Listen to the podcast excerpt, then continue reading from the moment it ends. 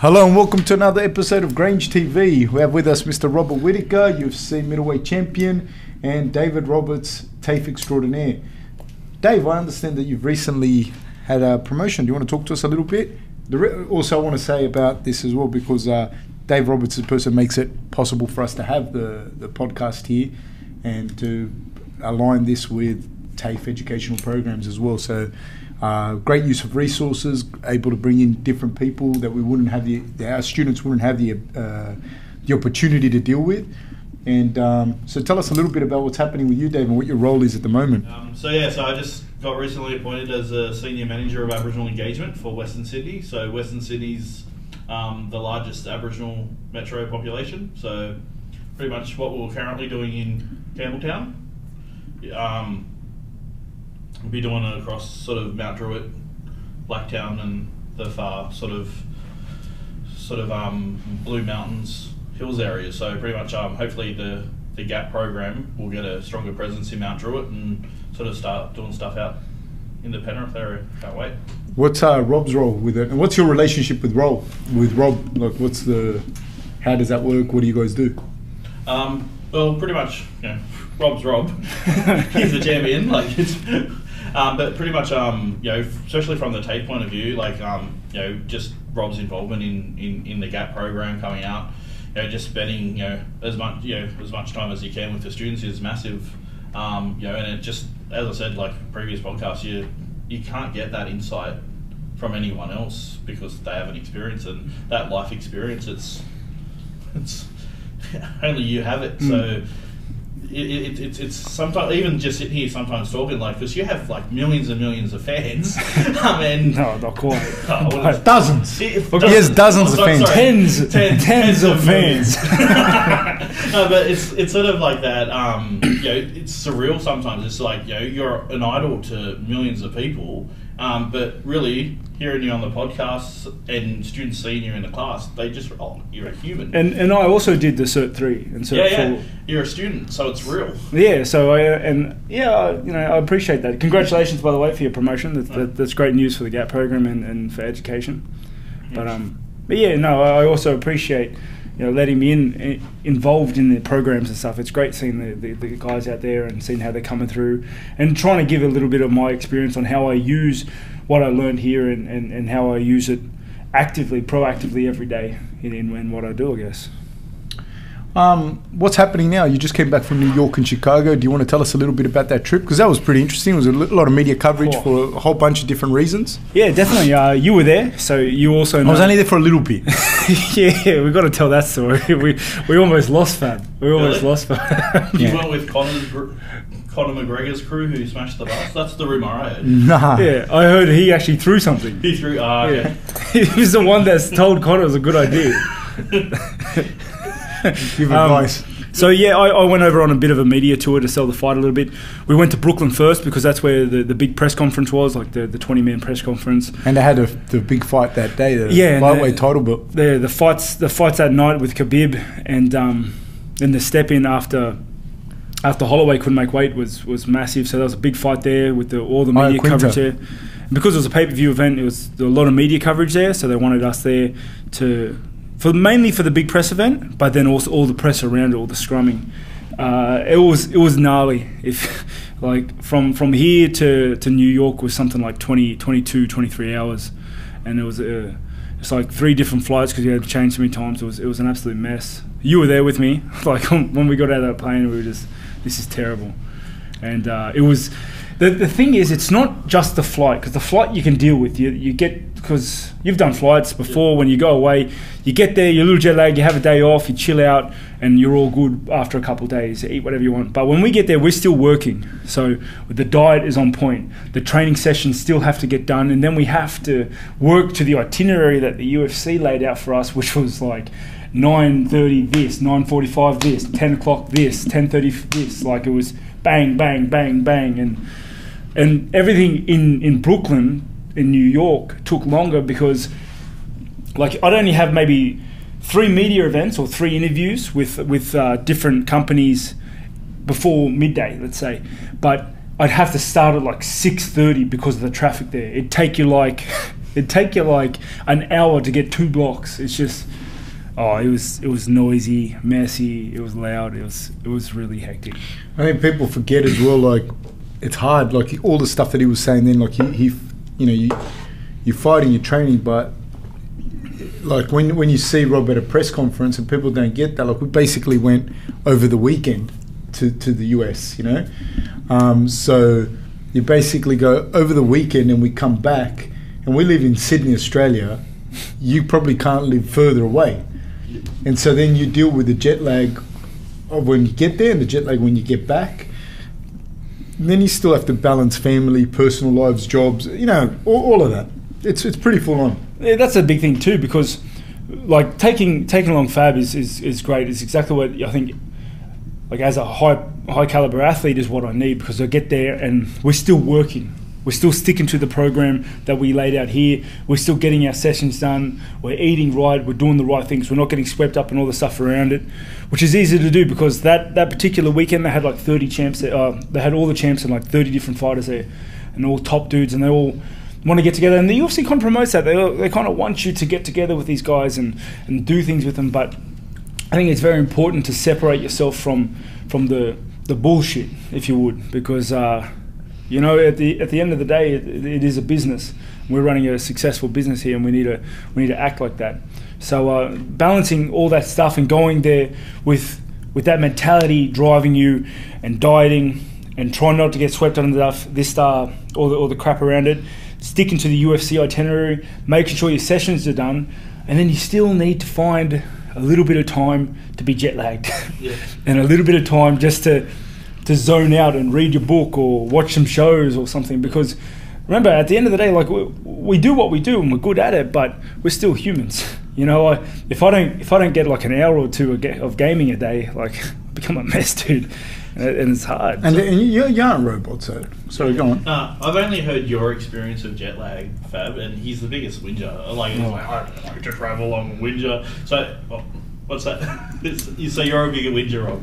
I, I wouldn't say i'm a bigger whinger like I, I That- agree that I don't know a bigger whinger than that, that, that LA trip where, where we when Fab Fab passed out in the in the lobby and the security had to ask him to leave was was the worst I've ever seen someone like it was a bad. But I was actually passed out. Like I wasn't like just whinging about it. I was actually No, passed out. He was passed out in the lobby. How the fuck do you pass out? oh, it was I was gone, eh? he was a mess. Not only that, like you could hear us through, like as we moved through airports and that, you could hear like they'd go clean up in toilet, whatever, because I'd throw up. I threw up up, I kept throwing up. Threw up in a, a couple of different states. It was like it was crazy, crazy. He told me. every time I'd get there, like, when we got to Denver, we were walking through the thing, and he goes, "Be right back." And went back. He come back out. He goes, "I didn't make it." like like thirty minutes later, there's a big sign saying "closed" out the front of the bathroom. Yeah, Is it was, true? It was a the jet lag is a mess. Um, because the thing is, the way it affects me anyway is that when you when, when I get to New York, I try to I'm super tired at the weird hours. But even if I get to if I get to bed too early, because I'll be I'll be dead tired by like six p.m. And if I go to bed at six p.m., I'm waking up at like three a.m. And then I have, I have to get through the whole day again. And then like if you don't make it, you're having a nap and then you're staying up until 2 a.m. But then you still wake up at 3 a.m. It's weird. It's it's it, it's it is real, and uh, it takes it takes like for the better part of a week to to truly, for me anyway, to get over it. Because I remember with the Jacare fight, we, we got there 10 days early, and we used to probably own- more, probably a little bit before that. yeah, but it was it was a little bit shorter than we do now because we didn't realize it could be this bad. But with the Jacare fight, we were so jet lagged, and it was just in Kansas, which is closer than Chicago. But uh, we were so jet lagged, we were actually thinking like, are we going to make it to the fight, or are we going to get be jet lagged the whole way through? Like it was. It was pretty bad at one stage. It got it got a little bit worrying. So ever since that time, we've we have to give it a huge buffer because it's it's certainly real. And I think you know the thing is like uh, it was, it was Maurice Greene, the hundred meter runner. You know, the won gold. I believe he won gold in Sydney Olympics, and in the hundred meters, US guy. And he said, like, what people don't realize, like, there's probably people listening going, yeah, well, I flew to Chicago and I partied all weekend, whatever. But what people don't realize is, like, the, the more fine tuned an athlete you are, the more susceptible you, are to everything. So, say, for example, Maurice Greene was saying, like, people don't get that if you're, he's a 100 meter runner, he's in prime physical condition, if he's running up a flight of steps and he trips and he gets a bruise on his knee, that bruise on his knee affects him much more greatly than it will affect a normal person because that might take 0.3 seconds off his 100 meter run. So that that's massive for him. It won't affect a normal person. Um, and for someone like Rob, he can't just go there and like I can operate even feeling bad, but I don't have to fight anyone. Do you know what I mean? So it doesn't. You can throw up everywhere. I can throw up all over the, the airport, and it won't. I don't have to fight anyone. I don't care. You're just keeping the cleaners employed. Dude, I was I was bad. That Yeah. that trip I was bad. I've never seen him like that bad ever. It was, it was But pretty you've spoken to me before about sort of you know some of the prep stuff after a flight, going into the sauna, rehyd- like dehydrating After the flight. after the flight. Yeah. Hey, I can't hear you, You can't properly. hear me? Right. I'm trying to fix it. Yeah, I can't hear you through the through the headset. I'm, I'm hearing your voice. Yeah. Um. How's that? Oh, there we go. Now I can hear. Yeah. Cool. Yeah. So um, yeah, you spoke to me before about um, after flights, you want to get into a sauna, sort of get all the sweat out, rebuild. Ge- generally, what we try and do is because you're dehydrated, so we've got to make sure we drink water throughout th- those long, long, long flights. And then, like, you're bloated and you feel terrible, so we try and get a good workout in, get a good sweat, get some of that, like, all that fluid out of your body. But low impact though, like super low impact. Especially when we land, it's super low impact because you've just gotten off 20 hours of flying. Yeah, but but that's like 20 hours of flying. Like that doesn't include layovers. That doesn't include like one time we went, we had to fly somewhere. I can't even remember now, and we got to Sydney Airport. We had to wait like 10 hours. Flight got delayed. We drove home. Then we had to drive back the next day. Get in the plane, drive. Which flight it was Natal flight? The Natal fight. I think it was the Kansas one. No, no, no, no. It was a Natal flight because we flew to Vegas. I remember it was the first time I'd been to Vegas, and it was not fun because of all of that. You know, so you, you're still like you don't relax when that happens. So in a situation like that, it's probably like 50 hours where you're just m- messing around, and so like they're they're the kind of trips like you're looking at maybe over you know 30 hours plus door to door and then we have to we get there and you you you feel terrible you know so we try and do a workout jump in a sauna sweat do a pool session. And even that's hard to do. Especially if you're tired because like like for for me anyway I, I can't really sleep on planes very well. Like I just cannot sleep for some reason.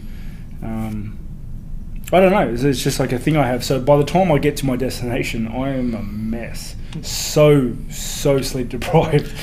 So, so like you know, for the general traveller, they can take you know particular sleeping pills and stuff like I- that. What what that means you can't, I, or? I literally don't take anything. Like Yeah.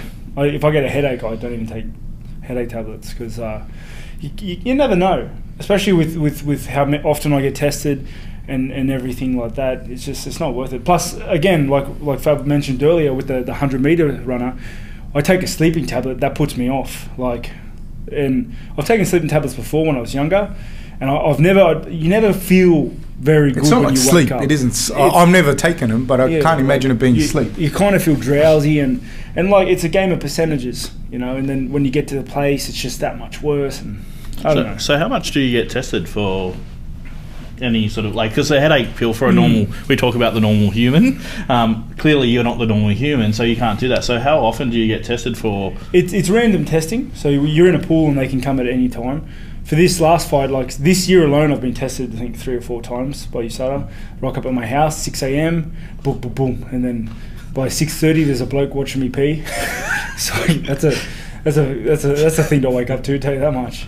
So so no preparation. They just knock on your door like the Gungies and just say, "Hey, hmm give me some urine." Yep, exactly that. Far out. Oh, and bloods. We And take bloods. bloods as well. So yeah, but it's just it's just what you got to do. Like I, I think it's to be honest, I think it should be more. I- I'd be happy to sign up for like a weekly test. Let's see people get through that. Yeah. You know. Um, one of the things on, on, that travel and everything, like we had Craig Alexander here as a guest uh, last week, and he's a famous triathlete. For those that don't know, uh, I don't know, he won the Hawaiian Ironman three times, two times back to back, etc., etc. One of the things he's always talks, he was talking about was, and other times that I've spoken to him, um, just like the balance of like keeping the sponsors happy whilst at the same time you um, you performing, and it's this funny relationship because you enter a business agreement with your sponsor whereby you're going to represent them and you're going to represent them in a positive light so that ultimately they can make money and part of that is turning up to sponsorship agreements and doing stuff for them, etc. Which, like, they're not just giving you money for nothing. You have to do that. But on the flip side of that, if you do that too much, you can't perform. And if you can't perform, they're not going to want to sponsor you.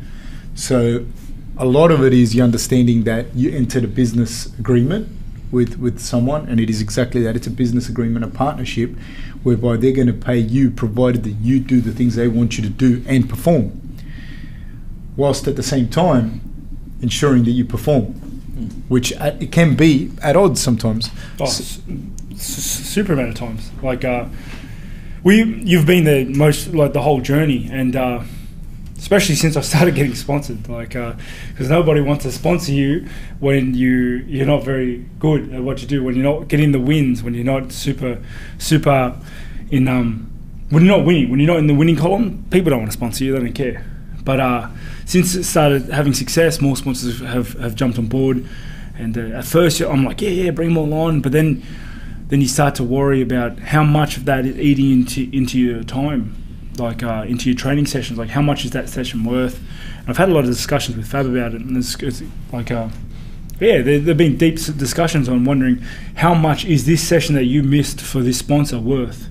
So uh, we we I like to think we found a nice balance of sponsors and time management in a in a way that I don't I don't take on a ton of sponsors, and the sponsors that I do have understand how important it is for me not to be disturbed through certain periods, to keep to keep their um, their uh, their appointments with me uh, between certain times, or keep them short and sweet, and and. I know I have a more of a relationship with my sponsors than anything because they need to understand where I'm coming from, and I need to, and I understand where they're coming from. So, and once once you have that sort of relationship with a sponsor, like I want to work for them, you know, and I think that's a big thing. Whereas you want want this to work together, and uh, finding that balance is hard though. You know, we, we've struggled with it in the past a couple of times, and and I think we've found a good medium here. But you know, it, you always got to be switched on about it. You always got to keep keep looking at it. Again, I think it was with Craig as well when we were talking about like you get to a certain point in your in your athletic career, and I think that's where Rob is now where the physical training is pretty much you know when you have to go, what you have to do, um, what skill sets. We we all working on that, and that we have a pretty pretty good. We have a really good group of coaches, um, auxiliary coaches as well that we can draw from, and a lot of the conversations and discussions and like I would say healthy disagreements that we've had are no longer really about training it's not like, and a lot of people ask it. They go like, "Do you have a disagreement like where if Justin says to do this, you think it should like Alex thinks it should be that?" And those conversations rarely, if ever, happen like tech, on a technical basis. You know, because at the end of the day, he's the one that's going to fight too. But we have a really good group, and that doesn't happen. But a lot of the times, it's about stuff surrounding. Um, surrounding it. So, say for example, like conversations like that, where you say, a session is worth X amount of money. And there's five sessions in a day, so it's X times five. That's how much. You're going to miss three days of training, right? That's just financially. You need to be compensated. I don't know, now my maths is terrible. Five times 15, or 15 times X, right? That's just for that. But then we have to put into account on a sequential plan how much missing those sessions costs and how much are you going to get paid for that and they're centers around those discussions so sometimes we, you might look like you lost 15 grand you might look like you lost 20 grand but in effect we're we're mitigating other problems by by giving that money up or paying that money or whatever you have to do. I'm saying because like over the course of like three years, Yeah. on the on the same graph, you've lost something like 200 grand.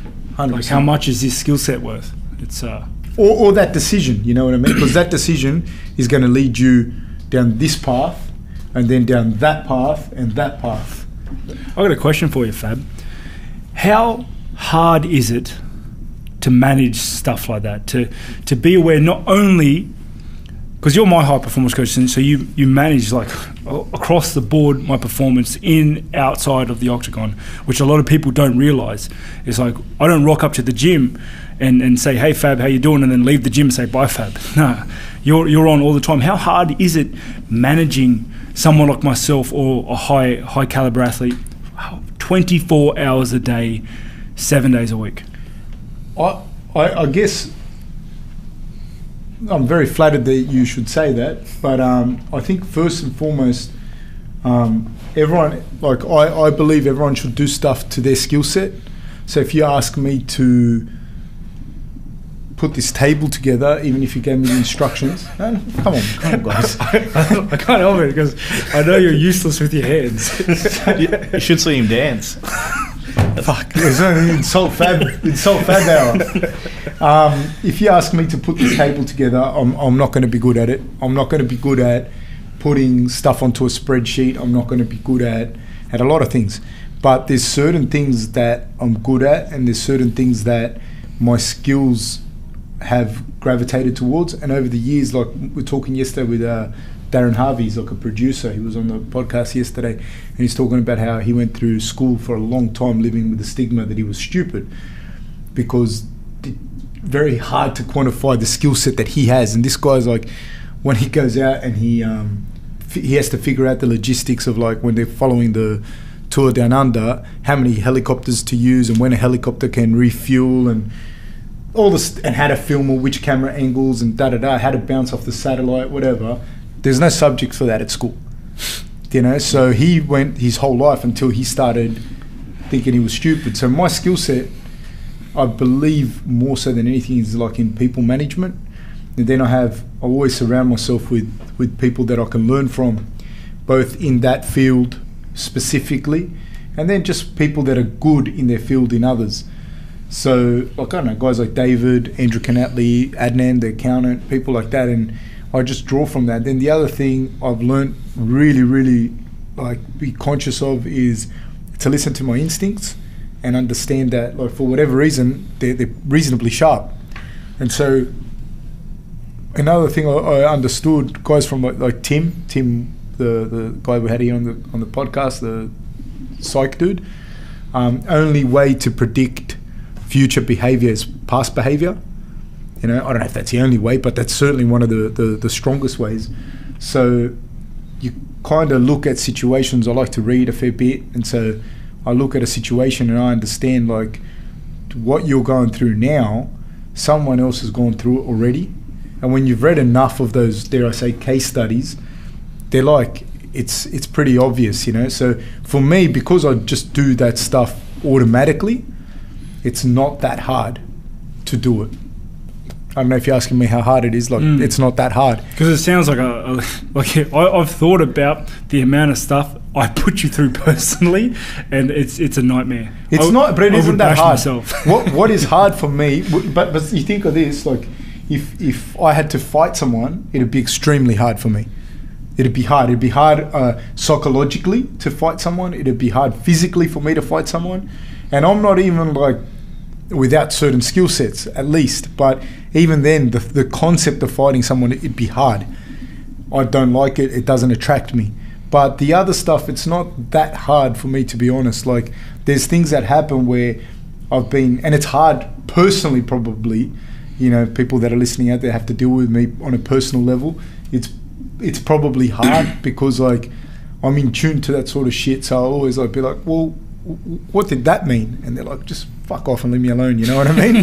just leave, leave me alone. But um, in general, in general, it's not hard because it's just my skill set, and I understand that that's my skill set, and I'm I'm exploiting that skill set. And in fairness, you're very receptive and intelligent to it. Whereas I can see, like people sometimes go, "You should work with so and so," and I think, but I'll tell so and so, or I'll say something, and I don't. I'm not saying that I'm always right, but I'm saying like if I'm saying something to you and it's based on it, and then you go, "Well, fuck it, I'm going to do whatever I want to do anyways," and then it ends up being that I was right, and then you do it again, and then you do it again, then you may as well listen to the radio. so not everyone is going to be receptive, and in fairness, not everyone's going to click organically.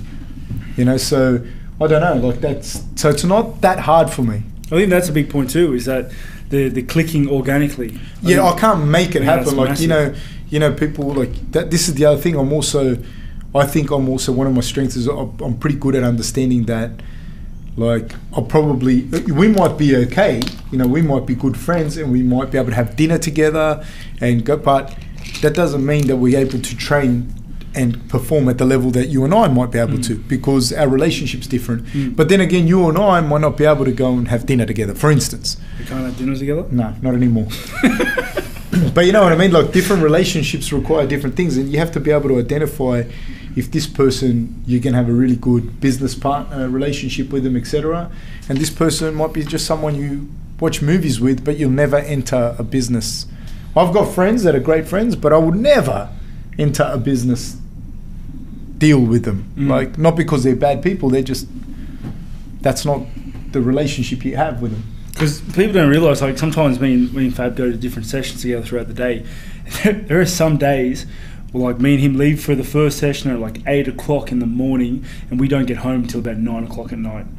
Like that's a whole day, and like working together for with someone for that long is you, you have to click organically. Even if, Yeah. it, like I said before, it's not you don't rock up to the gym and say hi Fab, and then leave the gym and say bye Fab. It's you know if you want to if you want to tick all the boxes and do everything right, it, that that that has a lot to do with The, it. the other thing is there are guys out there though that would operate much more like you could just give them a spreadsheet, for example, and say to them, "This is the work you have to do. Go ahead and do it." And that guy might go out and do that, and he works really well like that.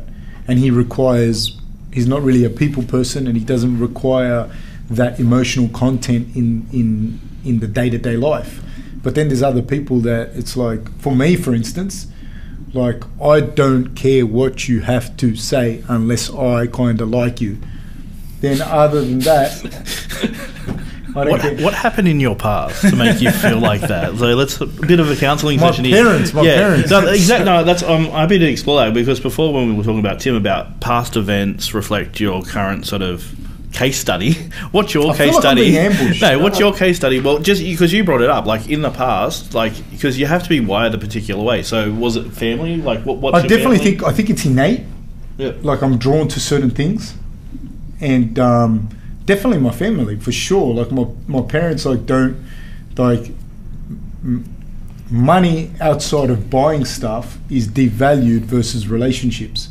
Do you get what I mean? Like if I treated my mum and dad like shit, they wouldn't care if I earn whatever I earn. So money's devalued outside of being able to buy shit. Like we're not stupid. We don't go money doesn't matter. Let's live in a hut. Like no, like yeah, money money outside of relationships is devalued in, in in my household, in my parents' household, I should say. I don't think they ever said that to me, but it's very apparent.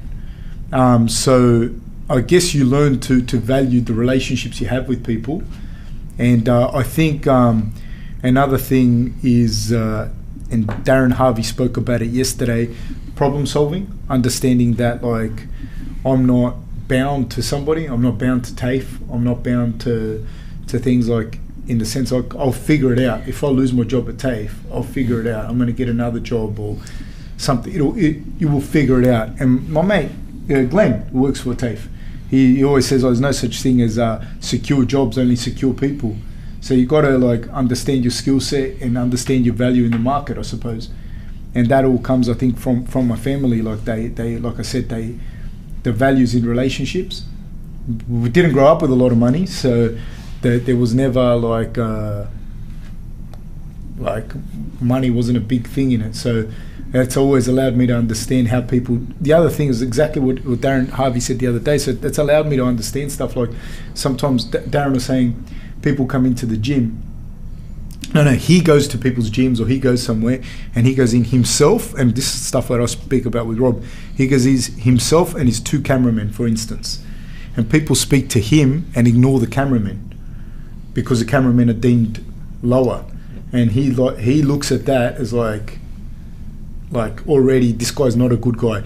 Maybe he's just having a bad day. His catfish died. But if it happens three or four times, then he knows this guy is like piece of shit kind of thing. You know, my words, not his. And it's something that I think because I place so much value on relationships inside my household, um, it's it's there. And so, and you know, like fuck. Unfortunately, it is like I see it all the time. Like people don't treat people like this, or they don't treat. And and I was fortunate enough to come through without being from a family that had money or anything. Da da da. So I always got like the true sense of how people are. You know what I mean? I'm not particularly gifted as an athlete or as anything, so I got. I was always able to see like what, how people treated me or treated other people. So. Mm. Well, with so would, are you saying that like once you see money as as for what it is, it's just a tool in in, the sense of, of purchasing. This is my opinion. This Yeah. is not what I think other people should be. Like I'm just. So I'm not preaching. I'm just saying how I see it. No, but because I can I can tell that because I can see that your skill set is very very heavily based towards connections and networks and, and interacting with other people with humans, whereas myself not so much. Yeah, but I, I- I don't think that you value. I don't think that you put value. Like, say, for example, this is just my observation. I don't. Your skill set, you mean, is because your skill set is based on fighting. Is that what you're talking about? yeah, and I'm, I'm antisocial at the best of times. Yeah, but but but I don't think that you place money out over your family. I Yeah. don't see you, say, for example, saying to Sophia, "No, you can't get this because I earn the money." you know. You, No, I, I definitely see money as, as, as a tool. Yeah, it's a, it's a what it is means to an end. Like I understand the importance of money. I understand that I have to earn set amount of money to do A, B, C, and D, and I don't want it to be a a, burden. But certainly it's devalued in terms of relationships.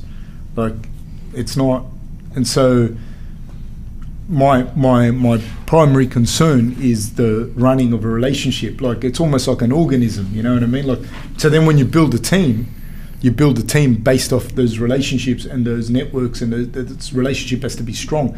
And it might sound all airy fairy and whatnot, but at the end of the day, if the coaches don't get along, you've seen this how many times? Too like, many. Too man, many. like I was talking when we were talking with Craig. Like we go I, when we go overseas, and I see coaches that, like they they might not even be aware that those connections exist. It's not even their fault.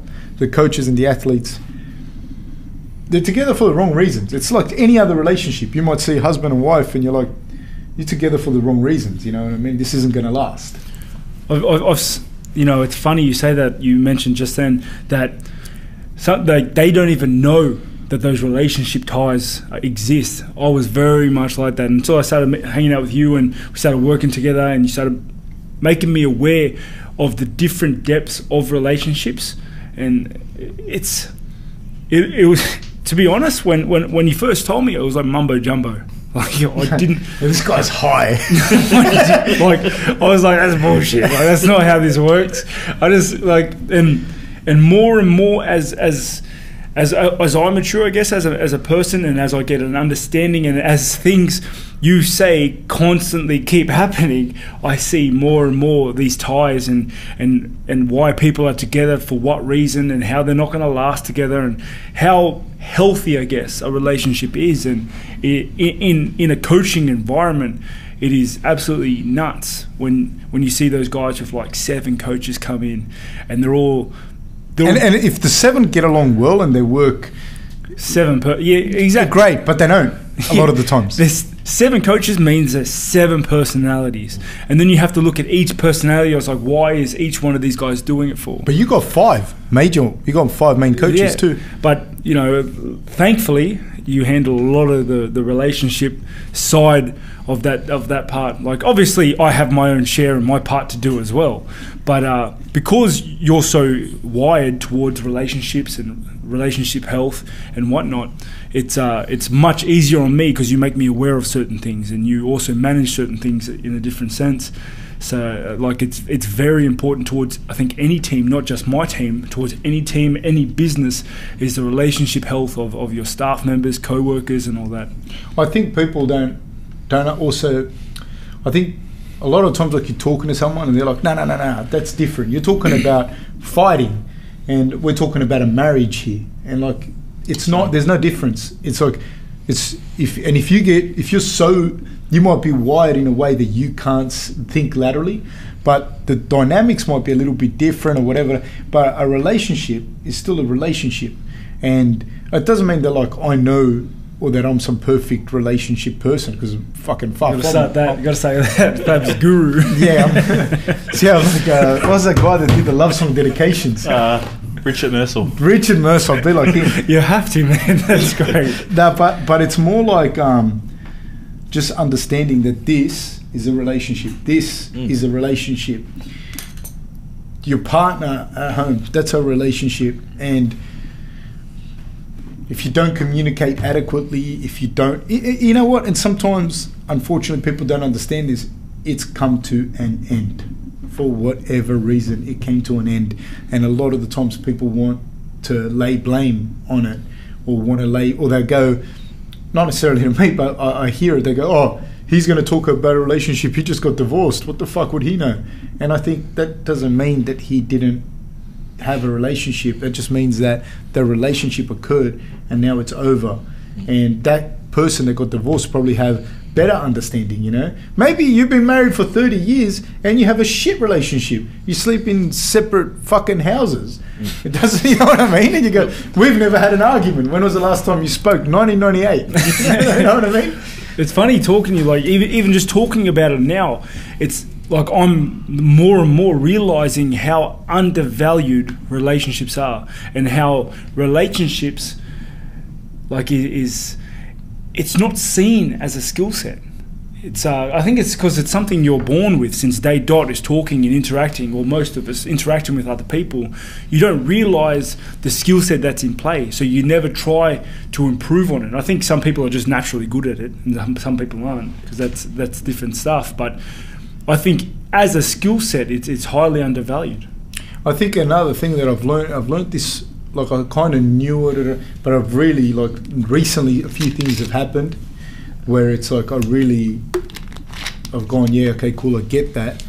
Um, it's like, don't make excuses for behavior. Don't, like, don't. And not for my own, but not for my behavior, not for Rob's, not for yours. There might be, and there's, there's two separate things, like, this is my opinion. I'm not this. I have no empirical evidence. There might be some, but I have none. Um, this is purely anecdotal. You know, like don't make excuses. Right? There might be a reason for something happening, and that's we can we can talk about that later. But don't make excuses. Like if if you did something, I'm going to be like, and there might be a reason. Your cat might have died, whatever. But when when it's high stakes and we we're dealing with a lot, like I'm gonna like know that you did what you did, and um, if it affects Rob, I'm gonna come and now because we have a good enough relationship, I'm gonna come and say to Rob, "Hey, Rob, A, B, C, and D happened, and this doesn't like this is what I think of this person. It doesn't mean I hate the person. It just means this person did these things. Let's wait and see what this person does, and I think he's gonna do this." And then when that next thing comes up, and it w- went the way that we thought it was going to go, which might not be positive, then you have to uh, understand that this isn't happening by accident, you know. And sometimes it goes the other way, and you go, okay, cool, and then you realize, oh, that happened because he was having a bad day, and that's okay.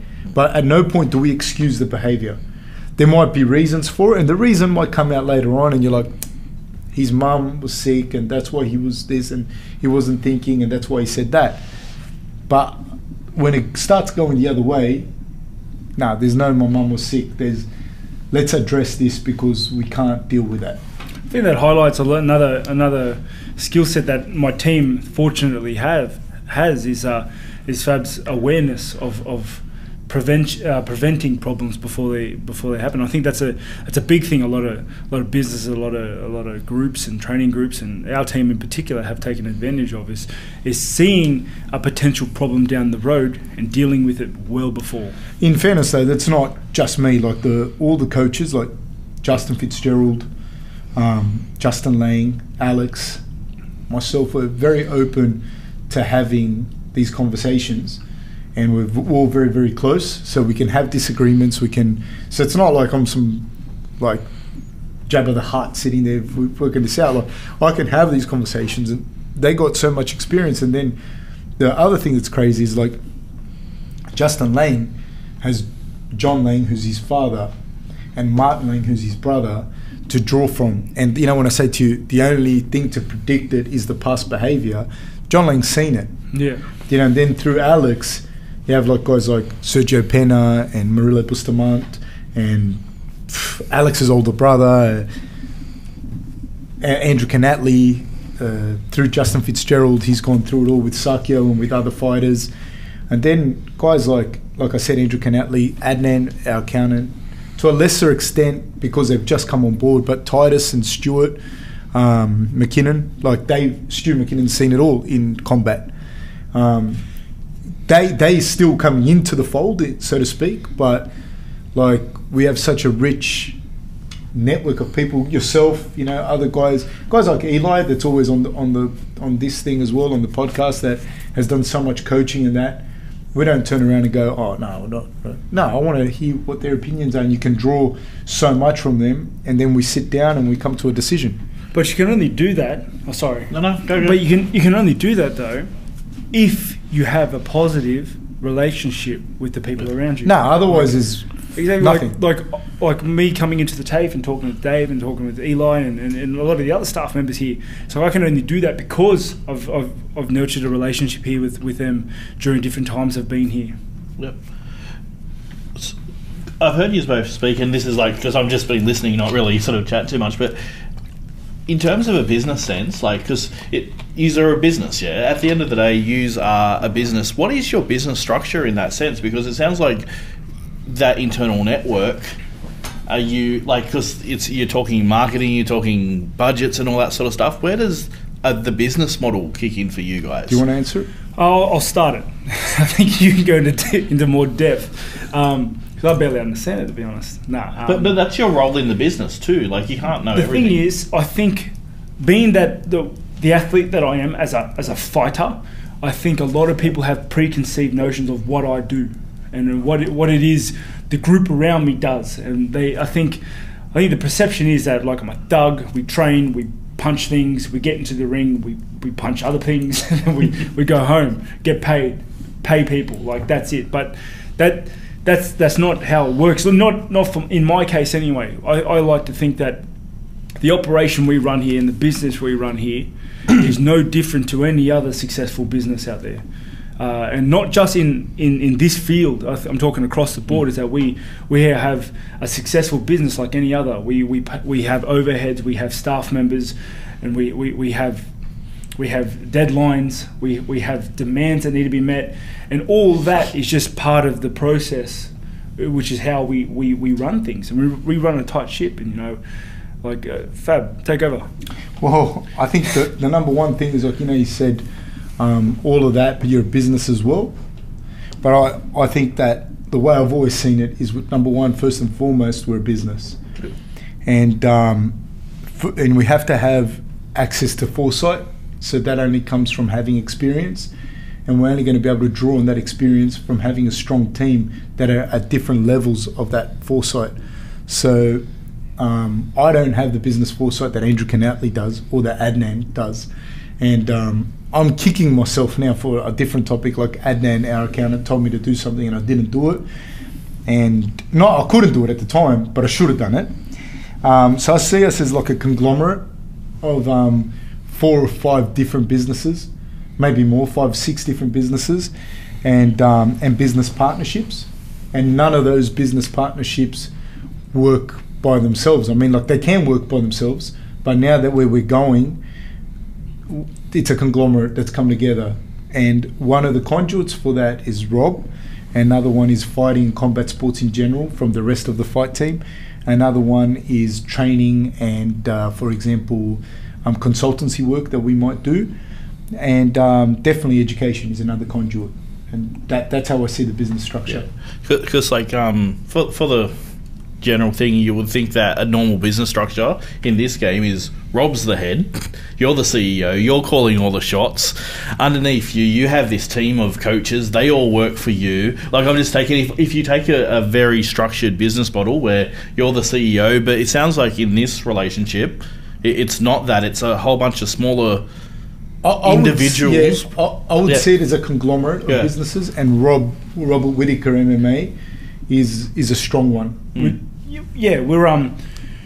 That's exactly how we say. I think we're all we're all partners in this business, and we're not. S- sorry, Rob, to cut you off. Just sorry, just to, to- in Robert Whittaker MMA, I would see Rob as the CEO. Absolutely. But that's only one one, One Yeah. part of the- of a the bigger collective thing business. because we we, we we we're not limited to just fighting. And that's a big thing, and that's a that's a big thing that has helped me a lot in my success and, and with, with with just living, is knowing that I'm not just a fighter. I don't need to just get in there and punch people to earn a living.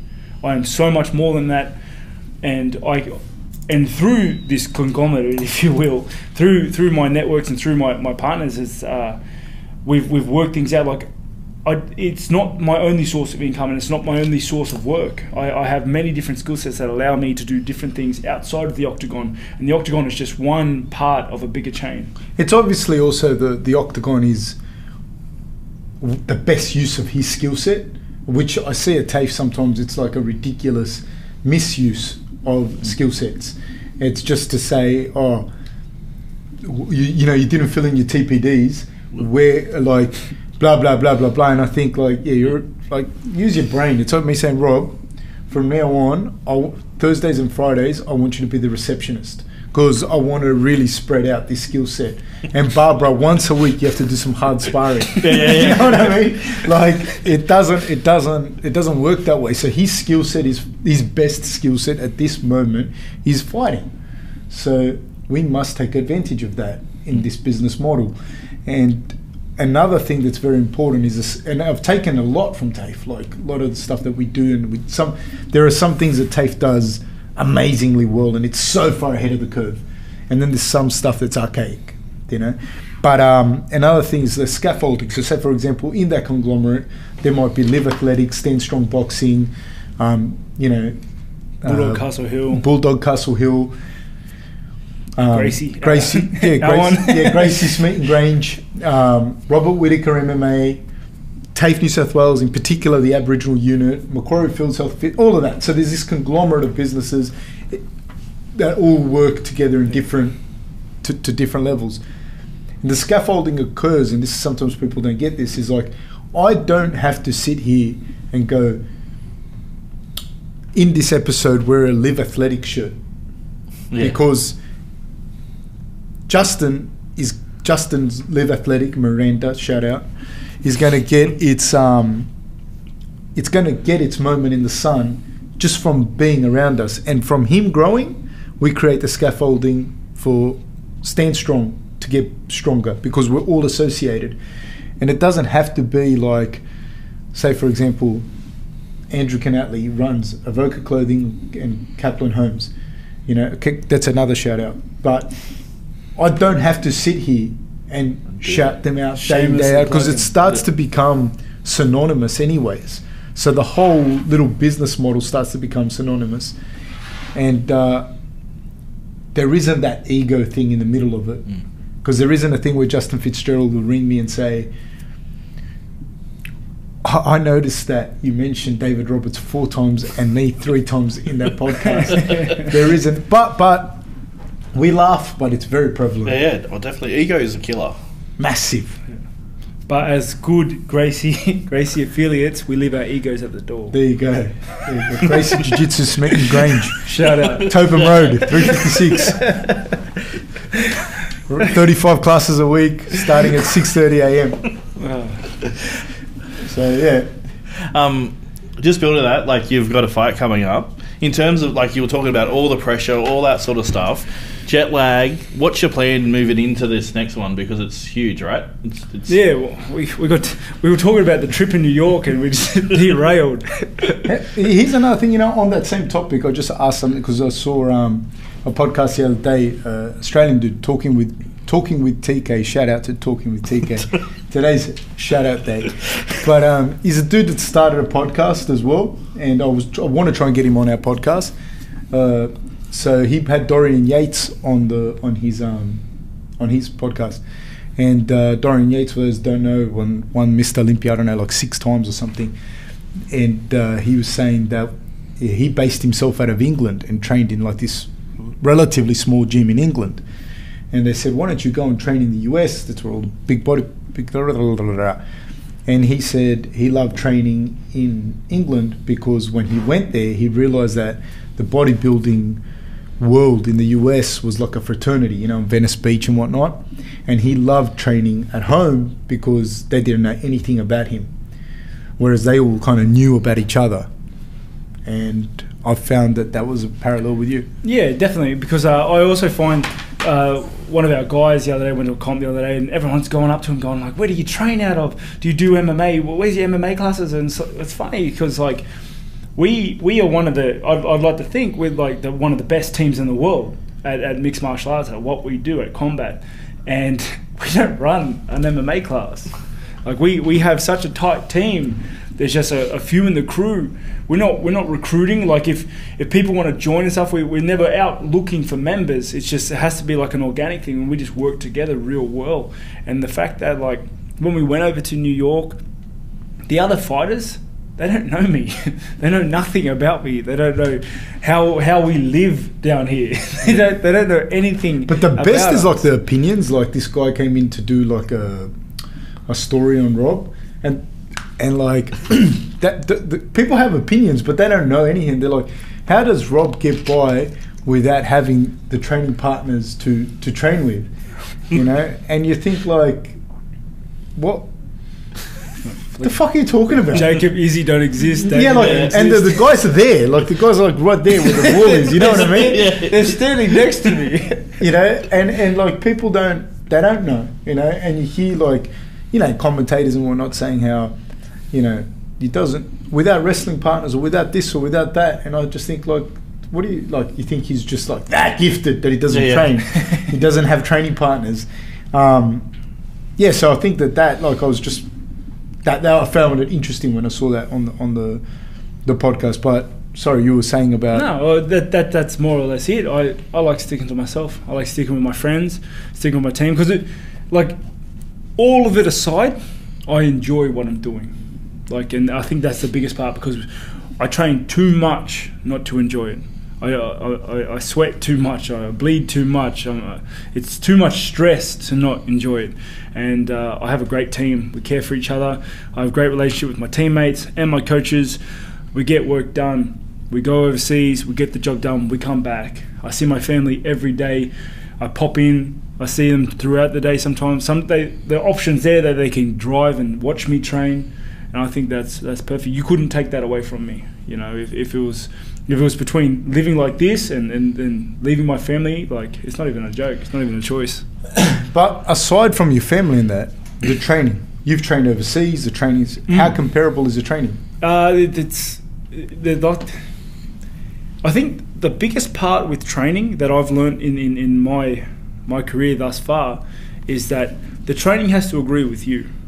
you if, if you can do whatever you want if it works for you, like that's fine. And, and you see that across the board with the mixed martial artists is that this guy does this and this guy does that. This guy doesn't train at all. Like you, you Not just in my in anything. yeah, yeah, yeah, exactly. In all sports, and like uh, as long as it works for you, that's fine. This is what works for me. I, I have my team. I have my partners. I have my sparring partners. I have my boxing partners. I have my wrestling partners. Um, you know, I, I have all my coaches here. I have my family here. I have the gyms that I need here, and I. I take to it. I'm super receptive to this training. I get better every session. I think every time you see me step in the octagon, I'm I'm I'm, I'm a better version of myself, and uh, as long as I'm getting the results I need, this is what I need, and this is where I'm from. This is great. You know, I, th- I think we have a lot of success here. Let's not ruin the recipe. Uh, yeah, if it ain't broke, don't fix it. um, Titus when he said he what he well once we were talking, just it wasn't on the podcast, but we were just talking. He said uh, success is DNA, and when you take away like one of those strands, small as it may be, you don't know what. You know, you don't know if it's going to be a potato or a chicken. You're you getting a mutant Yeah, you don't. You don't know. So it's. I think that's very important as well. potato or a chicken, Could be. There's not that much difference. isn't there? Probably not. Probably not. You can change stuff. You know how they say like that. No, no, no, no, no. I think I'm serious. You know how they say like, say for example, we know talking about chromosomes. Like there's not. I wouldn't have a clue. Oh fuck, isn't he's laughing at me? He's laughing at me, and now you're all going back with your tails between your legs. Hell, Everyone's going backwards. man, biology with Fab. We're gonna I'll start do that. what I can. Wednesday nights biology. You watch. Fab, You 6 watch. p.m. Go tell us about your bat. Go tell us about the bat. Tell us about the four meter bat. Oh, n- come on, man! It was it was Ah. a, it was an accident. He I told th- us he had I a four thought- meter bat. No, I thought. He thought told us he had. He I saw thought- a four meter bat. the fruit bats in northern in the northern territory can get huge. Yeah. Not four meters. Though. Not four meters, but I told everyone it was four meters. Is that the Batman s- story that you wanted to be a four meter bat? Is that? No, he was telling us this. This is a true story. Don't Yeah. don't gloss over it. No, But wasn't we talking before? Who wanted to be Batman? him, you did? you, you. No, you did. I didn't want to be Batman. I've got no superpowers. Move, move forward. Move forward. Move forward. Um, so, so just sort of bringing sort of the the jet lag. So pretty much what you're, you're what nearly a month out from a fight. Yeah, so we're, we're just a little bit over five weeks, closer to five weeks now from my rematch with Yoel Romero. Uh, things are going perfect. Yeah. Like, I haven't felt this great before a fight in, in so long. Biggest thing that shot up was uh, the poster that you did with Romero on the bus. Oh, yeah, that, that yeah. just went viral. Everyone loved it. Yeah, because, like, it's funny. We, we Obviously, we only had one bus for, for obvious reasons. And uh, we were all hopping on, and, and like, every seat was taken. and The last guy to hop on was Yoel. and the only available seat was next to me. And it was, of course, it was. Like, of Yeah. course, of course, I had to sit next to Yoel the Yeah. whole thing. But what's funny is that that trip, I spent so much time with him. Yeah. Like, not only the bus trip there, but then at the press conference, and then I had a bunch of media dates with him that I had to had to we had to sit next to each other, or we had to ask, answer questions like one me, one him, one me. It was, it was so weird, so awkward. But lucky enough, he's a he's a super top guy. He's a real nice, humble, down to earth guy.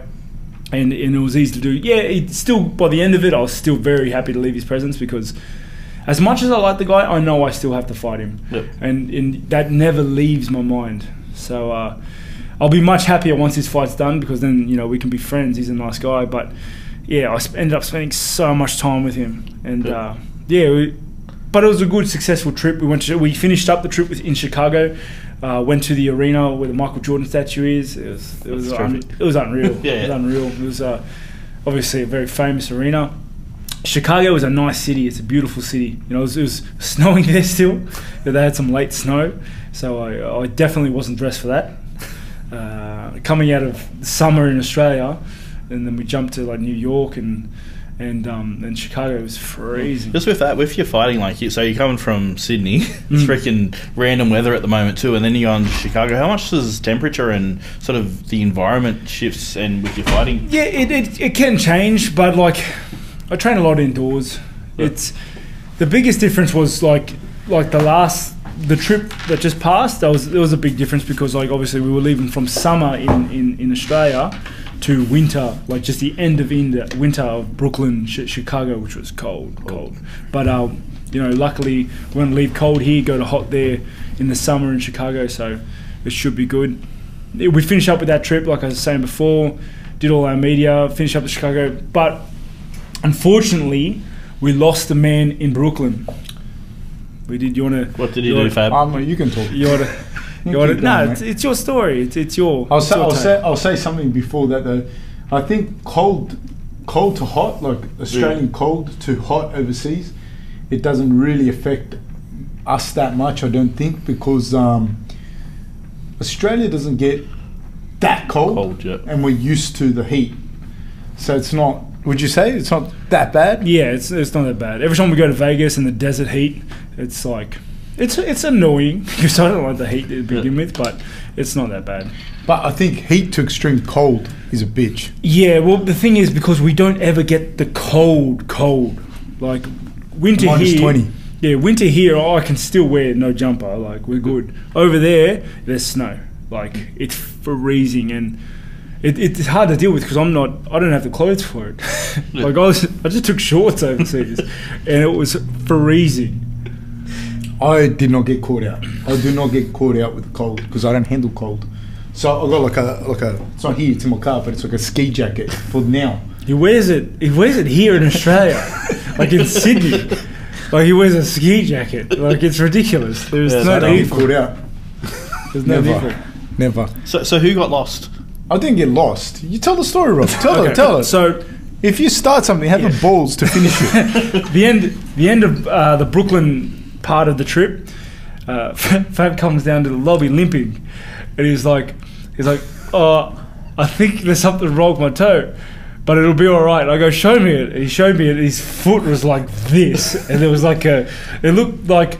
Have you seen Alien? Yeah. Have you seen it when the thing's about Oh, to yeah. explode from his belly? It looked like that was on his toe, and uh, and I was like, man, you're gonna lose your foot. You you need to go home and get that checked because in in, in the states, hospital fees and all that are quite high. Like they're, they're gnarly. So I was like, we're only here for another day or so. Just go home now, because just leave a day early, change your flights.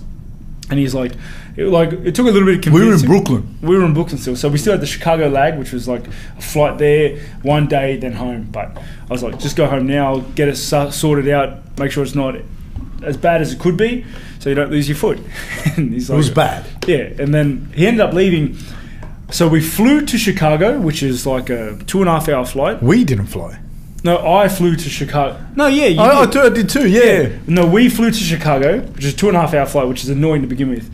Then he jumped on a flight from Chicago to Dallas, And I was meant to get from Dallas to Sydney that night. but but he's uh, he got to Dallas and you missed your flight. Flight got delayed. The the the, the Chicago Dallas flight got delayed. And he and he missed his flight in Dallas, so he had to stay a night in Dallas with his foot dying. Like he was just by himself in Texas, and he had to stay like the whole day over to try to jump on the next plane. Like it was like it wasn't like the next morning; it was like the next Next- night. But It then, like our manage, uh, his management organised six degrees. Shout out, six degrees management. They organised for a doctor to come and see me for a very reasonable price. It was like six hundred dollars Australian. Um, so the doctor came out like at midnight. I hope it was a fucking doctor. it was. I genuinely hope it wasn't like a. It was not a doctor. Probably a paid actor. it was not a doctor. I don't know any doctor that would come out at midnight to some stranger in Dallas. he came out. With a foot fetish. Dude, he came out. He looked at my foot. He said it was bad. You know, it was my foot was like a Cabbage Patch Kid's foot. And uh, then he he he went. Good guy too. That guy. He went out and got me the um, antibiotics that I needed. He just went to his car. He's, he was a drug dealer. He was a drug dealer. He's a dealer. drug dealer that and they set up, and he just went. You just got to pretend to be a doctor. He just he just looked at your toe, and then went to back his boot and just got some pills. One thing I will say, the drugs in the US are really good. Because those antibiotics worked harder, faster, and better than any other shit I've ever taken. You looked stronger when I saw you. You looked stronger, like healthier. because what was funny is, by the time he caught his flight, and by the time I left, it was almost the same time. Yeah. So I just spent like time in Texas doing nothing. Like I was, it was, it was. Texas is a nice place. The people are good. yeah. So yeah, that was how that trip ended. But now we're into the final stretch. It's just a five weeks left. We're just getting through the last hard training. But even still, it's not really hard training. We've been training the whole year round. We've just been plugging away. We're not we're not rushing to get fit. We're not rushing to lose weight. Everything's on point. It's just uh, we're just doing what we do day in day out. Just just hitting our sessions, enjoying them. and uh, and then eventually it'll be time for us to leave, fly over there, cruise into the weight, get the job done. So with that, with what we're talking about before about jet lag and stuff, when are you looking at leaving? 26th of May. 26. So I leave. I leave two weeks early. You know, by that stage, like if you're not fit by two weeks out, you're not getting fit. Like you've made mistakes, you're you're behind. you know what I mean? So uh, we'll leave two weeks early. We'll get to we'll get to Chicago. We'll move around every day. We'll drill still. The program stays the same. Um, and then you know the, the fight week is just just moving around, weight management, make the weight, rehydrate, re- eat all your food, re- replenish, and then you know fight time. People don't realise he's like he's not a small middleweight. Like they say, he's a small middleweight. He'll he's like what, what are you 96, 96 and a half now? Yeah, I'm 96 kilos out of season. So, so Like now, now you're 96. Yeah, and I'm I'm I'm lean 96 now. Like I, I, I walk around and train at this weight. So yeah, I, I, I don't know why people have this notion I'm very small. I'm massive, bro. Massive. Romero looked jacked. yeah, Romero, Romero looked Yeah. jacked. In, yeah, Romero was still bigger. He looked massive, dude. When we were in New York, I was like, "Fuck, this guy's huge." I've got thicker ankles, but yeah, you did too, let, mate. let the record show I've got thicker ankles. Does that show up on the stats at the side of the? I hope so. Did you see the photo of Ankle them? width. Did you see the photo of them on the? Yeah, we were We chatting were about it. it earlier. Okay, okay. How like the one spare seat was next to me. With that, like, how is he so big? Like, this, this, like, from from a, you know, Fabio, you know, fitness teacher, you know, all that stuff. How does someone get that big but still make weight? I don't think he's. In fairness, all the jokes aside, I don't think he's that much bigger than Rob. To be honest. Height wise, is same. Nah, he's sort A little bit shorter. Yeah, and the build is very different. But like Rob was saying earlier, like Rob's got a different build. Like he's got thicker legs. It's the ankles. What's- yeah, no, well the, the the bones are thicker. Do you know what I mean? Like he's got bigger, thicker bones in his legs. Like Romero's got massive thighs, but Rob is not small. They're just kind of built different. And Romero's like he's like a classic mesomorph, like that hourglass sort of Yeah. figure. And Rob's more like a Say Popeye. So Say it. Like somebody stuck- I'm interested then. like like somebody stuck arms and legs on a popper, like that. Someone's been calling me since day dot. He's built like a Popper. What flavour? Nah, he's built like a like a Westinghouse, but bit bit bigger. We have a guy at the gym, Izzy. Yeah. Izzy Fitikefu, shout out. Shout out to Izzy Fitikefu. Who literally looks like a fridge. Yeah, Yeah. he looks like a little black fridge. Like, oh man. Yeah, He's a- no, but it's a different build. So Romero's not. He's look. He I think he will struggle to get to the weight. Um, it's not easy for Rob to get to the weight. Romero's probably Because he didn't make weight last fight, yeah. Yeah, I mean, yes, he didn't, and he didn't make it. Like people don't understand, one point seven kilos or something. He missed weight by. In boxing, he'd be in a different weight division, and one point seven kilos in a guy like that is fucking huge. And I've cut I've cut weight before. Two hundred grams is the difference between me going to hospital. Far out. Like and he, uh, that's a big jump. Because that's like Fab and I spoke about before around like you know all that fight week and that preparation. Um, people think it's a party and it's like oh yeah like oh it's fight week, but it's work for you guys and you are actually Oh, cutting the the weight and, and and you get hammered. I don't know who sees it thinks it's a fight, a party. They should be shot. like No, but like Yeah. the general punter, like they don't understand the bigger science of thing. They just say, "Oh, you're a superstar." Fight week is the worst week. Like, and I think that was a big thing. Like, um, I was talking to Fab earlier today. It's like that's. I think that's why I only. I don't take a lot of fights during the year. Like, I don't try to cram as many as I can in there because it's a stressful thing. You know, the the, the lead up, the prep, the week itself. It's very stressful, and it's like I don't think I liked that sort of stress. Obviously, I I think where I'm at now, I'm in, I'm in a better place to because I'm enjoying everything a lot more. But uh, that that week is the worst week of your life because everyone, every fighter is cutting weight and they're moody, Yeah. and everyone has to fight everyone, so th- they're also guards up, like, uh, and it's so highly stressed. The coaches are stressed. yeah, and The like- UFC staff are stressed. yeah, you bump into pe- into their coaching staff, you bump into the, the, your opponent, and like we're gonna fight soon. I hate you. Like Yeah. it's it's it's it is it is very very. It's funny because, like, you know, the other things, like, in that fight week, and people don't understand this as well, the media people are on deadlines. Like you got to get this done by this time and get it out and get it done. So the media guys are on, on deadline and they're stressed. The producers of the show are stressed. The UFC staff are stressed. The people who look after the athletes to make sure that all the athletes are on weight, like the, the guys that work for the UFC, they weigh you in, you know, like they weigh you in when you mm. get there to how you gonna ever fucking make weight, you know what I mean? Those people are stressed. They're stressed until they see, you know, their main event walk through the doors, and then they're stressed their whole way through in case the main event falls down a flight of stairs and they have to cancel the main event. So they're all stressed. Everyone's stressed, and the fighters, the staff, coaches, everyone. Fight night happens, win, lose or draw. After that, like the next day, it's like totally different, eh? Like, like it's night and day because no one cares anymore. Because to be fair, whether I win or lose on the, the Sunday, um, which is Monday here, on the Sunday morning, no one cares about me. No one cares about how the fight went. No one cares about about what I'm going to do next until my next announcing. Like no one cares anymore because it was it was all for that one night, and now it's over, and everyone is just de-stressed because there's no there's no longer enemies. We're not we're not fighting anymore. We're not supposed to fight anymore. We have fought. That's done. There's no show. There's no weight cuts. It's it's like everyone becomes a little bit more normal, and it's uh it's weird, dude. unless you're a total fucking knob, like, or unless there's something really personal between the groups and the, the fighters themselves, like, Do you find that fight week will intensify like group like because I see that you are a tight knit group, and if someone you know says some shit about you, like does, do you feel that vibe? That I, I don't know what about me No, no, just like because you are a tight knit group, and if the other fight camp is you know talking crap and stuff like that, does People don't really talk crap about us because You we just keep to yourself. we that's exactly it. Like they, they can't.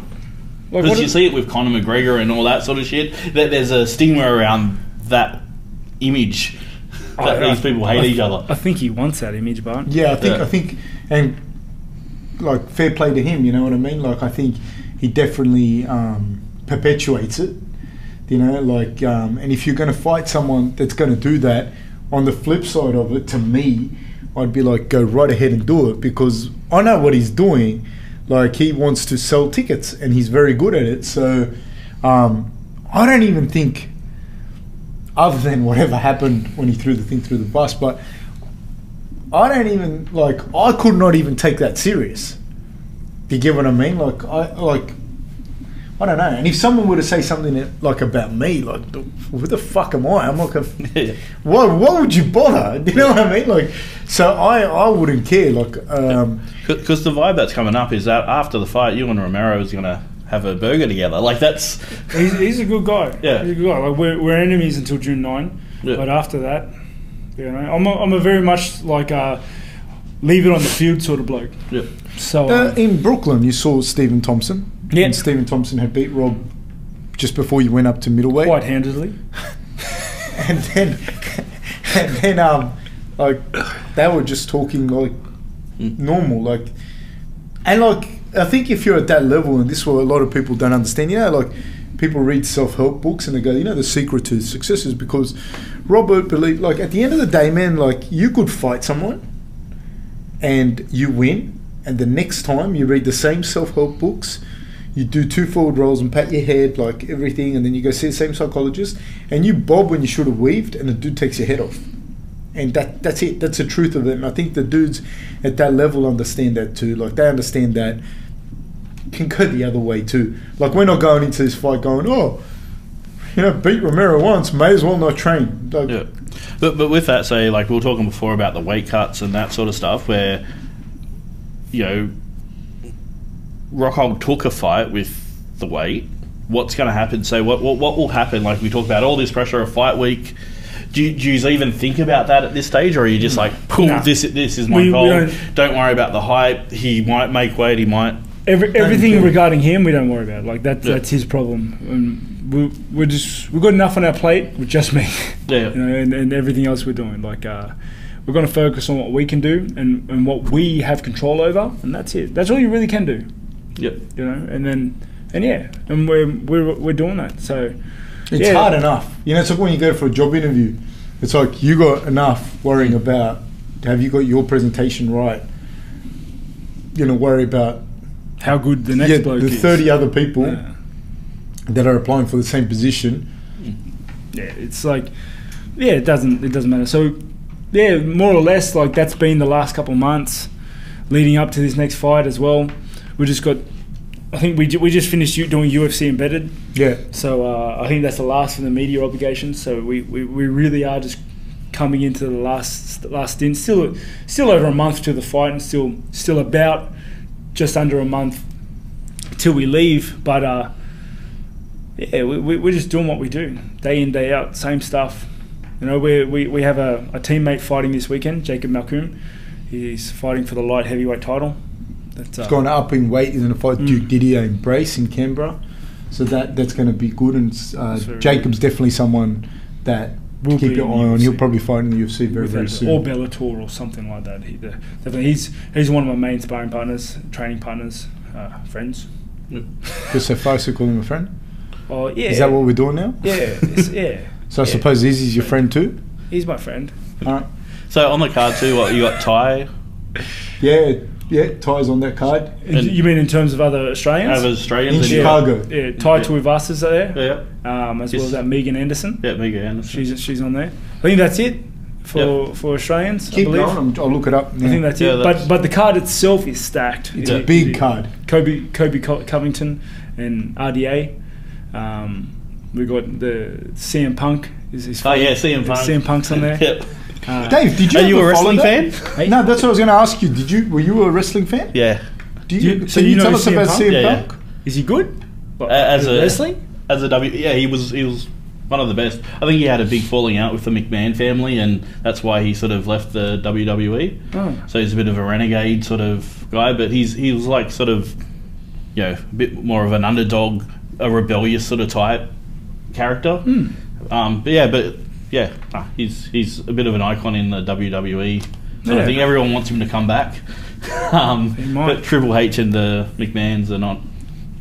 Apparently, I don't know if you believe that rumor stuff, but yeah, no, but CM Punk he, he lost his first fight. Oh, watch that. He, Yeah, he did. Yeah, to, so- to that young kid that came Uh, through. Mickey. Mickey Gall. Mickey. Ho- yeah. Mick- Yeah.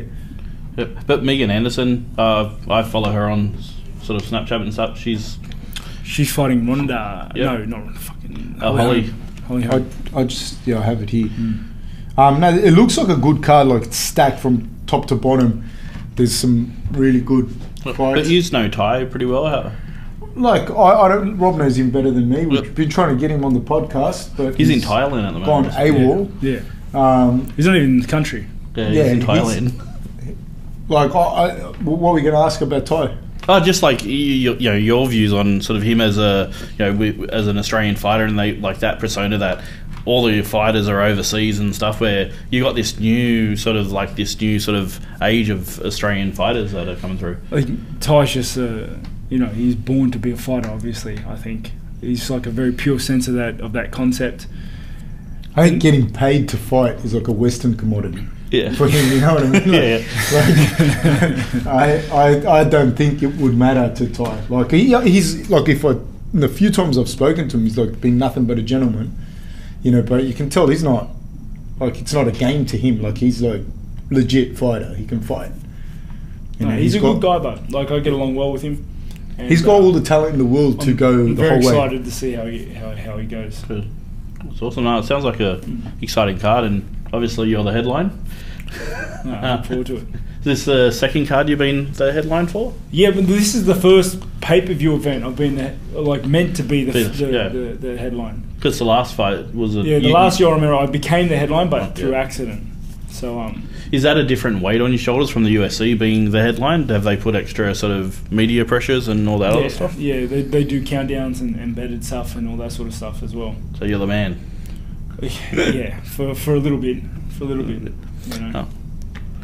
No, I just um, I think like Mark was saying that before, like all of that, yeah. But at the end of the day, it's still the fight's the same. The fight's a fight, and you can't let too much of that be all over you. That's the yeah, that's the big problem is that a lot of the guys, like the UFC, are hyping it up for obvious reasons. They're hyping it that fight week. They're hyping up what you're doing for obvious reasons, and they hype it up to hell.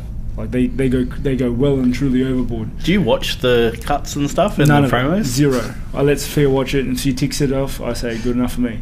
But um, that's the thing though. They're they're hyping it up to their absolute maximum, but you know at the end of the day you're still just you're still just fighting a guy. You're you know you've only got your 25 minutes of spotlight to fight a guy, and that's it. That's all you'll do, and then tomorrow no one will care about you. And uh, I think like you need to keep that in your mind is that, that that's all you're doing. You're an athlete with this skill set. You're not bigger than what you think you are. You know, you're not some big shot that that you know what I eradicating mean. world poverty or something. You know what I mean? Like you're not. Yeah, you're not doing anything. You're not inventing electricity. Yeah. Like, like yeah. But with that, like you hear a lot of motivational speakers, and I think Will Smith does a thing about visualizing you winning. Do you do? Is that one of your techniques? Do you sort of go to bed at night saying, and you can visual? If I think if I go to bed at night thinking about fighting, I twitch and it's horrible. I can't sleep. I, I think like there's nothing wrong with visualizing. I think it happens through with Rob, for instance, it happens through a process of discussion and whatnot, and we we discuss different variables. But I've never, and this again, this is me, my opinion, not. But I've never been a massive fan on all of that. I think, and I'm not talking about Will Smith in particular, but I think a lot of that stuff is stuff like, say, for example, when people talk about training methods, recovery, um, visualization, it's it's education is another one. It's packaged together sometimes in ways that have become very commercial, very um, jargon, very like you know, and you do this and you visualize that, and then you do it like this, and then you will be the champ. That's the secret. Yeah, that's the secret. That type of shit. You know what I mean? And um, yeah, there is visualization, hundred percent, but not the way I think the dicky way that people do it. The same way when people talk about recovery, and I touched on this the other day, and they go, "So Rob does nothing for recovery," and I think, no, he does a lot because recovery is not. You, you know, they'll listen to a podcast or they'll listen to something and they'll go, I've got to go and sit in a cryo tank or in a whatever, who cares? And or get 12 massages a week or whatever. And I think, yeah, but it's a holistic look. So what do you do with the rest of your life? Because a massage lasts for one hour. What do you do with the other, I don't know, 168 hours in the week? You know what I mean? So it's like, what what's your diet like? What's your rest like? What do you? How do you sleep? What do you eat? Do you drink alcohol? All of those things, you know. Because if if like I see the foot, some football teams or other athletes, and they'll go, oh, I went to this and I got this done. Rob doesn't do that, and I'm thinking, dude, you put up an Instagram photo of you in the nightclub the night before drinking. So why the fuck did you go to get a massage? Why didn't you just save yourself six hundred dollars, not drink alcohol, and recover? And also, and these are things that we talk about with with Justin Lang or whatever. Like when you work out, there's given X amount of hours in a day.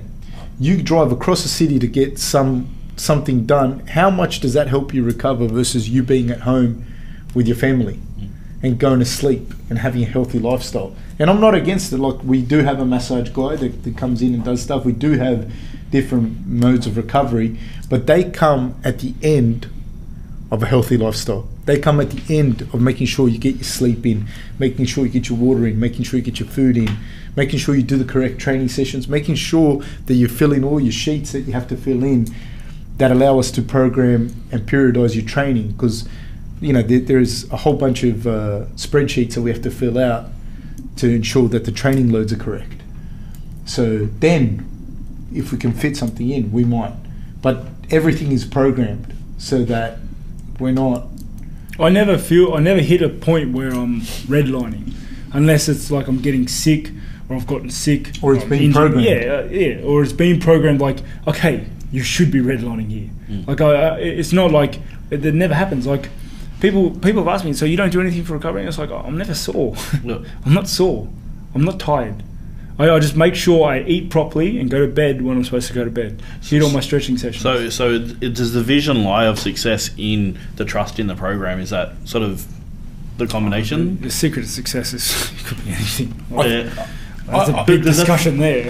I, I think a big one's consistency But- um, Man, that, I think Rob's right in that. you We need to start Yeah. off and like define success.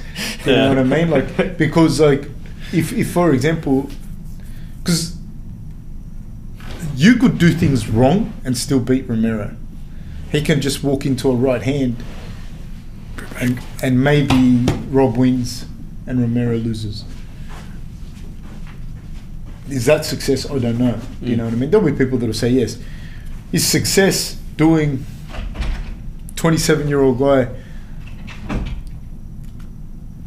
being the champion of the world or being a perennial contender, getting paid decent amount of money to do what he loves, having five kids at home that he can care for, having a beautiful wife, seeing his father every day. Is that successful? And having a program that allows for you to do that whilst at the same time looking after business interests for the future, mm. then yeah, that's kind of what we do, and that's our vision of success. And if he wins a fight, or loses a fight, or wins the belt, or loses the belt, they they are results in a very like tiny thing. That's mm. not what we measure success Yeah. by. Because like the assumption of like the general person is like, oh, you visualize that you can achieve this goal, and then you do the hard work behind of it, and you succeed.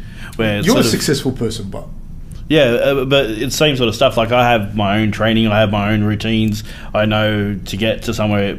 And do I overly visualize what I'm going to be doing and how I view success? No. like I, I like that's. I'm just interested. Like, do you see like because like you know. There's particular people who think that you know they they you know the, the fighter visualizes themselves with the belt every night and that's what's going to make them a champion. I've had this dream of being a champion. Maybe. And is that like, or is that motivation? uh, for me, Well, like, just yeah, just in. maybe maybe that person who drives them. I don't think that drives Rob. It certainly doesn't drive me in my career. Um, I there's things that I think about like where I'm like, I need to do this, I need to do that, you know, and th- and then like being my personality how it is, I'll make a list and I'll send that off to Rob and I'll say these are the things that need to be done, but I I don't know that Rob visualizing every day that he's going to win the belt maybe gives him comfort, but I don't know that that's going to stop Romero from. Trying to decapitate him. You know what I mean? Hundred percent. And if he, he's not can't go up to Romero and go, "Hey, I saw this. I fucking visualize this, you Cuban missile. You stay away from me." You know. So, but then again, it's like what I was what I was referring to before. Like, I don't think that the, that a lot of people, even a lot of fighters, don't like understand or even give the value to what success is. So people say, "Oh yeah, bullshit. He's talking shit." But why? How, how am I talking shit? Like, if success is not the belt, success is having five kids at home, having his wife there, having his dad there, being able to know that you're set after fighting, that you have businesses set up, that you've got a good group of friends that aren't going to desert you when your career's done, knowing that you can go watch your son train, who's, by the way, Jack started training wrestling. Um, like, how is that not successful? And what's the belt mean to any of that? So let's say 9th of June comes along, hope it doesn't happen, but let's say Romero wins. Good for Romero. Romero's going to get the belt, he's going to go home, and he's going to enjoy the financial benefits that come off of that. Rob's going to take a financial hit. He's going to 9th of June, then he'll be back in the gym the next day, and everything else, minus the belt and uh, some money, will be the same. But realistically, we've got businesses set up, we've got things in place. That's success to me. Um, the belt will bring the money. It'd be great to have a belt. I'm not going to lie. Of course, it's going to be great to have a belt. Of course, it's going to be great to benefit from the financial incentives of being the world champion. Of course, but that is not. That's a result. That's not what we deem as success. I don't know. What do you think, Rob? 100% agree. My success doesn't come from getting the belt. My success comes from living the life that I have. My life is success. You know, not not not that one fight. I'm not let I'm not gonna let my whole life be decided by what by 25 minutes, whether or not I'm successful. Doesn't that seem that's a bit ridiculous? Yeah, it does. Like, but it's it's like you know, in saying that, that's such a powerful message because some people define their whole life by one moment in time, and your stakes are massive. Like you're talking, 100%. but um, someone who you know has had uh, you know an incident and they let that impact on everything. Where It depends what the incident yeah, is. definitely like, the yeah. ins- you know, you you know, hundred percent. But like, sort of just that that ideology of like the relationship. So just to sum up what we were talking about, like the relationships, your trust in those relationships. That those relationships, they're still going to stay there, and they're still going to grow. And this consortium that you built as part of your model is going to support you regardless. Exactly. Um, and, and and that's and that's massive. The other thing is like you know people talk about like the motivation and da da da. But man, like if you see Romero standing across from you, you do not need any other motivation, like to fight your little heart out. Like it doesn't matter. You can put my mum in there. My mum's gonna fight her hardest. It's not gonna last. She's gonna long. go down swinging. Yeah, but but like you don't need any extra motivation to fight him. You know what I mean? You, you, you, what you're getting paid even doesn't matter because Romero's going to try and rip your head off. So there's nothing more motivating than that. You're not thinking like while you're in there thinking, you're not going. I hope I get the bonus. I'm gonna give I'm gonna give this one a little bit extra. Yeah, like it's gone. It's like primitive. It's like fight or flight. You're not Yeah, yeah. thinking about the And money. you, you can't flight because you're locked in the cage. Yeah. Like that's just how it is. The other But- thing was like I was thinking when you're talking about the title and all that, and I was thinking with yourself, like you have your job title now. If they came in and they changed it, or you lost your job or whatever, does that mean that you stop being David Roberts? Like, That's a good point. how, how do you feel? But you tell us how you feel. No, it's just the title. It's just a, a thing that's I'm branded with for this particular in time. But all the stuff I did pre that, hopefully, has set me up to go in a future direction that's not really relying on a title. And I think that it would be different if Rob had an image that what he did was really, really, really special, as opposed to just understanding that it's it. Of course, it's different, but it's not that different to what you do. Not that different to what I do. He just has a particular skill set, and so the same way you just said that, same. That's what I took from what, what we were talking about earlier as well. Is that is that you once you once you come to understand that you are the job, so you are the skill sets that make the job. So whether whether you're in this job or this role or this title or belt holder, you are the job. You are the role. You are the title. Like you can go anywhere you want. You know. do you do you what what do you do then dave when you for your goal setting for your side because you're someone that thinks very strategically know I, i've taken a lot um, from you you know like in, in stuff we have a lot of discussions and we use a lot of our discussions back with rob and in other business settings. But what are the, some of the things that you use for foresight for business decisions? You think very strategically you think outside of the box you think laterally. So what's some of your s- techniques strategies and whatnot Yeah, uh, well, pretty much my stuff comes from knowing the environment. So, like, I, I use a lot of traditional Aboriginal knowledge and sort of, you know, teachings from sort of what I would say my elders. So they talk a lot about like if you know the environment, if you know how it's moving, you'll know how the you know the animals will run. You know how the water will flow, and the more you know the environment and everything around it, the better you can strategically put yourself in that environment to get the outcome that you want. So if I don't know how the wind's moving at a particular time of the season, I don't know how to throw a boomerang correctly. Does that sort of make sense? So- hundred percent. So when I apply that knowledge and I put it into a business sense, it's comes back to that core stuff. problems. Yeah, and, and it comes back to relationships. So that's why I was so interested. That, that's the same. That- that's the same like, thing. Like, Past behaviors. yeah, like Yeah. so my relationship with the land and the environment and knowing what's around me helps me build that. And I think that was what you were saying that's coming into enlightenment for you because you're more aware of these relationships and this And connection to your are. environment. Yeah, because that's your environment. Like whether we're talking about, you know, 60,000 years ago, this is the current environment. Um, yeah, so that's where my business strategy comes from is really looking at, you know, how you know people lived hundreds and thousands of years ago and still survived. Um, it's the same strategies that we use now. Um, we share stories. Um, so for me, a corroboree um, was a whole bunch of people getting together, sharing their stories of survival, and we did it via song and dance. Now we do it via podcast. Yeah, that, that uh, uh, but but exactly that. Like, um, people look at it and they don't understand that. Like, I don't think people understand like the power of communication, the power of stories, or the power of, of being able to understand what what what it is that you're going that. Like not understanding, say for example, if I read stuff and I've read enough on its on certain topics to understand that those past behaviors are about to happen, and that's what mm-hmm. sometimes I'll say to you. This is what I think is going to happen. It's not because I'm a soothsayer or the oracle.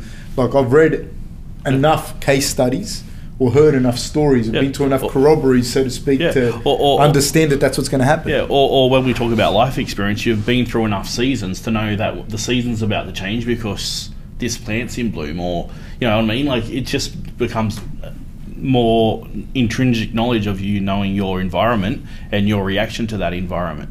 So the way I see it is, the more I know about my environment, the more I can predict it. 100% makes it Yeah. makes perfect sense. Yeah, and relationship to the environment and your understanding of your relationship to the environment heightens it. So that's that's what I think what I got out of this podcast today is that your relationship is what really works, and it's your relationship with the environment that you are currently working in, and that environment in this case is the fight game. But you have other consortiums where that same environment could be building. Uh, education or you know it's out with your conglomerate it's, it's it could be any part of the business you're not just relying on this one element that that's the the other thing why when people talk about success is you might we might have a fighter and he's not as gifted he's not going to go all the way to the title and if he does he's probably not going to defend it you know or he's not going to be a perennial contender or whatever but that doesn't mean that you can't build successful business models around that person if he fits into the business model that you have and can't be successful in that realm just you might not you you know you might not be a great fighter. That's all. That's that's like one percent of the things that you could do within that consortium. Cool. Um, we're coming up to the the end, so I just again want to thank you for your time. It's been fantastic having you on the show. No, it's always a Um, pleasure. Yep. Uh, good luck. I don't. I don't normally don't like to say good luck because you have done all the prep, but um, you know, hopefully we'll have a chat when you're back and have a have a safe trip. Don't vomit too much. Thank you. You're still you're still blanked out, aren't you? Like no camera. Uh, I've got a bit of camera back, so Oh. it's, when you move at particular times, I get fuzzy and I come in and out. We, I was going to say, we, get, give us like a narrator's ending. Wouldn't that be good? Do Narrator's it, ending. do it, do it, do it. like a Give us a- Morgan Freeman voice. Yeah. Yeah, yeah, yeah. Like, what do you want me to say about it? Like, I can't Like- even think of a. This is the end, and then me and Fab are going to leave. The time has come where we must go our separate ways into the journey of the forbidden unknown of the environments and the relationships they've built. Stop, please. Stop, stop. You told me to do it. oh my god. Right. Thank you. Thanks a lot. Uh, I was trying to um, channel my inner. Um, oh my was, god, that was the worst that? fucking thing I've heard. Can you do it? Nah. Come on. No, man. I, I have self-esteem. I did have self worth until you freaking made me do that. thanks for this. All right. All right, cool. Thanks. Thank you very much. See you. Oh, what a perfect way to end it.